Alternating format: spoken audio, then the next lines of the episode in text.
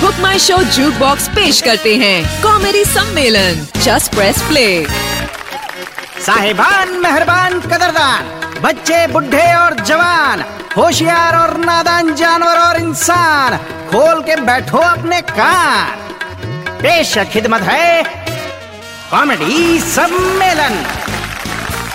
लो, मैं आ गया। मैं हूँ बिट्टू बाबरा जिसके पास है नए पुराने हास्य कवियों का पिटारा। अरे बेटा बिट्टू तेरी एंट्री तो बड़ी है खटारा। बताइए इसे कहते हैं राइमिंग के साथ क्रिटिसाइज करना। वाह दद्दू आपकी उम्र के लोग तो निकल लिए। अब मैं ही मिला हूँ आपको टांग खींचने के लिए। बेटा जो भी प्यार से मिला हम उसी की ले लिए। अच्छा भाई इन्हीं को ध्यान में रखकर हॉलीवुड वालों ने फ़िल्म बनाई थी डर्टी ग्रैंड पा तो भैया, आज के इस एपिसोड का शुभारंभ करते हैं कत्लेआम शायरी के साथ। अर्ज़ किया है, आशिक पागल हो जाते हैं प्यार में। आशिक पागल हो जाते हैं प्यार में। बाकी कसर पूरी हो जाती है इंतज़ार में। मगर ये दिल रुबा नहीं समझती। वो तो गोलगप्पे और पपड़ी खाती फिरती है बाज़ार में। बताइए कत्लेआम शायरी के बाद हम इनवाइट करते हैं हमारे पहले कवि को। कॉमेडी सम्मेलन में नई एंट्री पेशे से एक रेडियो प्रोफेशनल और पैशन से लेखक आदित्य अमन। बिट्टू बावरा जी का बहुत बहुत धन्यवाद। उन्होंने हमें मंच दिया। कविता सुनाए? मर्ज़ी मेरी नहीं। नहीं नहीं, ये कविता का शीर्षक है। हाँ जी हाँ जी, मेरी कविता का शीर्षक है, मर्ज़ी मेरी नहीं। वाकया कुछ यूँ हुआ कि दिल ही तो है, फिसल गया। पटना की है घटना। एक लड़का लड़की से चाहता था सटना। हालाँकि हर जगह होता है। तकलीफ़ ये हुई कि जिस पर फिसला, वो नहीं चाहती थी पटना। मनचले का दिल फिर भी ना माना। उसने गा दिया गाना। लड़की ने पहले तो किया इग्नोर मन में गाली भी दी, साला चोर। पर लड़के के दिल में नाच पड़ा मोर। पकड़ लिया हाथ लगा के सारा ज़ोर। फिर क्या? लड़की ज़ोर से चिल्लाई। वहीं बस स्टैंड पर दो मिनट में पैदा हो गए लड़की के कई सारे बाप, दादा, मौसा, मौसी और भाई। उसके बाद शाम आनी थी, सो आई। बहुत बड़ी मार, आता जाता हर कोई दे गया दो चार। इतने में भी लड़की का दिल नहीं भरा। वो रो दी मानो सबको इसी का था इंतज़ार। लड़के का तो वहीं बन जाना था मजार। तभी एक आंटी बोली, एक हाथ से नहीं बजती ताली। क्यों सिर्फ़ लड़के को मिले गाली लड़की ने कर दिया रोना बंद। अब तक डर के बैठी थी।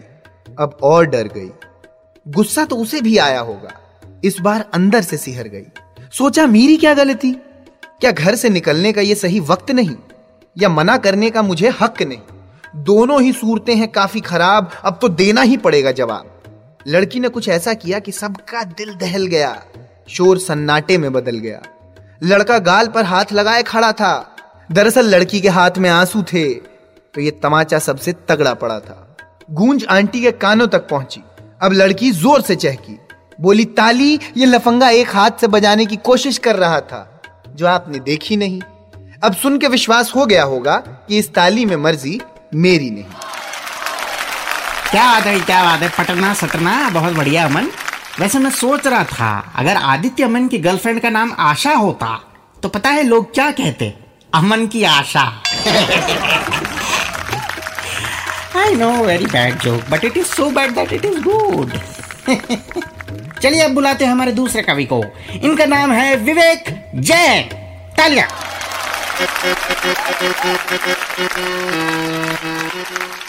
सबसे पहले तो बिट्टू बाबरा जी, आपका बहुत बहुत धन्यवाद कि आपने मुझे मेरी पर्सनालिटी पर कविता पढ़ने का मौका दिया। और इस कविता का शीर्षक है, हैंगर। अरे हाँ वही जिस पे कपड़े टांगते। पर दुबलेपन की वजह से मेरी पर्सनालिटी उस पर टंगी थी और किड्स सेक्शन से मैं शॉपिंग करता था। ट्रस्ट मी, जिम के नाम से भी डरता था। लड़की पटाना जैसे इम्पॉसिबल टास्क था। हड्डियाँ हड्डियाँ ही दिखती थी। बॉडी पे ना कोई मांस था। अरे फिर एक दिन चमत्कार हो गया। टेली शॉपी पर बॉडी बिल्डर वाला ऐड देखा। लगा दिन बदलने वाले हैं। झट से पाउडर ऑर्डर कर दिया।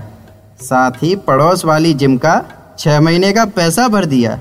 अब पर्सनालिटी के लिए इतना तो किया ही जा सकता है ना? है, फूटी किस्मत। पाउडर खा के बॉडी पर उठने लगे पिंपल। अरे पाउडर खाकर बॉडी पे उठने लगे पिंपल।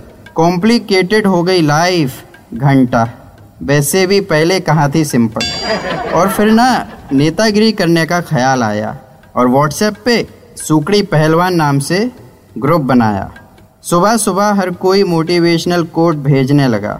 अरे वही मोटिवेशनल बातें? और ज़िंदगी में आने लगा मज़ा।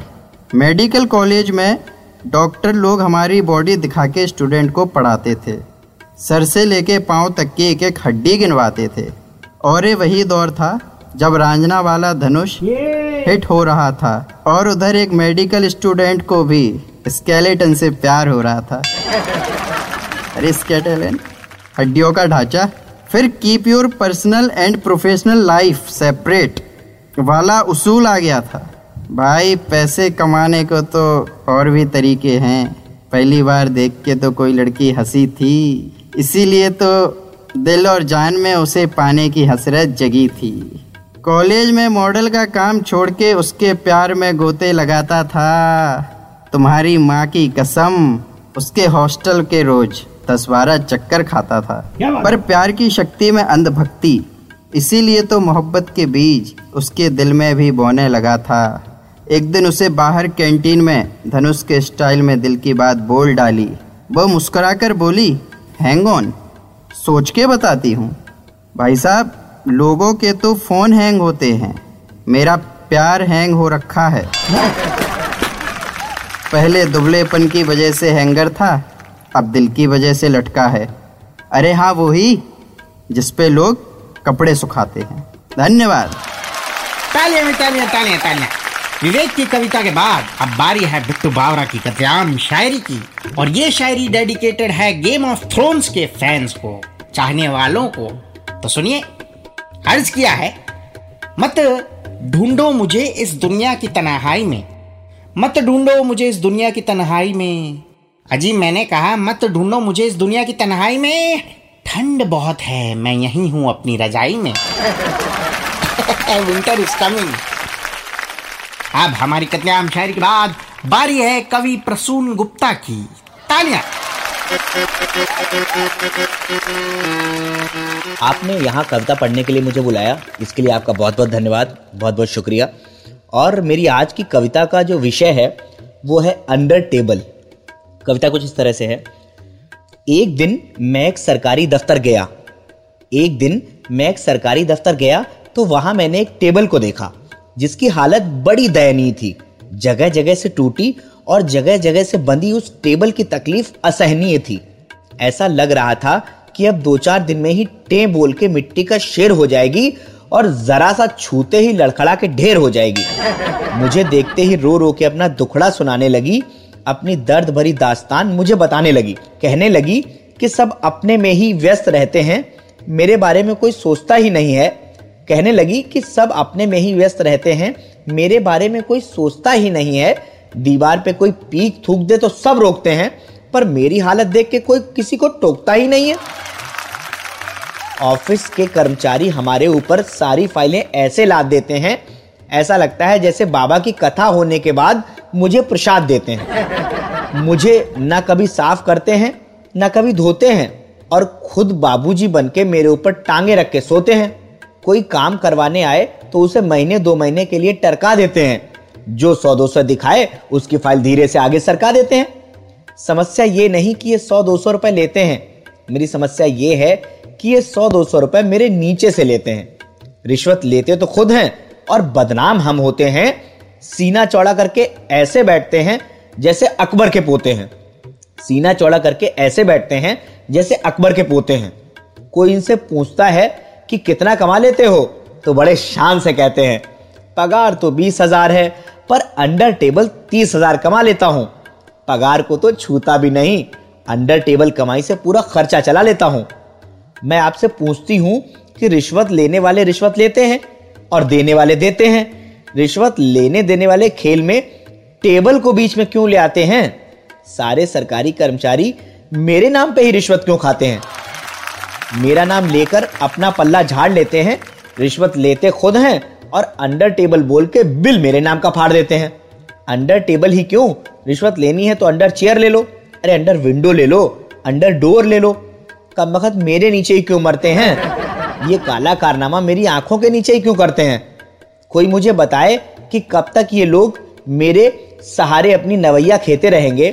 कोई मुझे बताए कि कब तक ये लोग मेरे सहारे अपनी नवैया खेते रहेंगे? अरे, कब तक अंडर टेबल बोल बोल के मेरे नाम का सहारा लेते रहेंगे? अगर मेरे नीचे ऐसे ही चलता रहा तो पता नहीं मैं किधर जाऊँगी। एक दिन यही सबके सामने लड़खड़ा के बिखर जाऊँगी। लड़खड़ा के बिखर जाऊँगी, लड़खड़ा के बिखर जाऊँगी। बहुत बहुत धन्यवाद, बहुत बहुत शुक्रिया। क्या बात है गुप्ता जी? आज तो पता नहीं क्या खा कर आए हैं आप। बहुत बढ़िया। तो दोस्तों, आज के लिए बस इतना ही। अगली बार फिर मिलेंगे कुछ नई कविताओं के साथ। और हाँ अगर आपको कोई सवाल, शिकायत हो तो हमें ईमेल करें Jukebox at Book My Show dot com पर। अभी के लिए बिट्टू बाबा की तरफ़ से सायोनारा।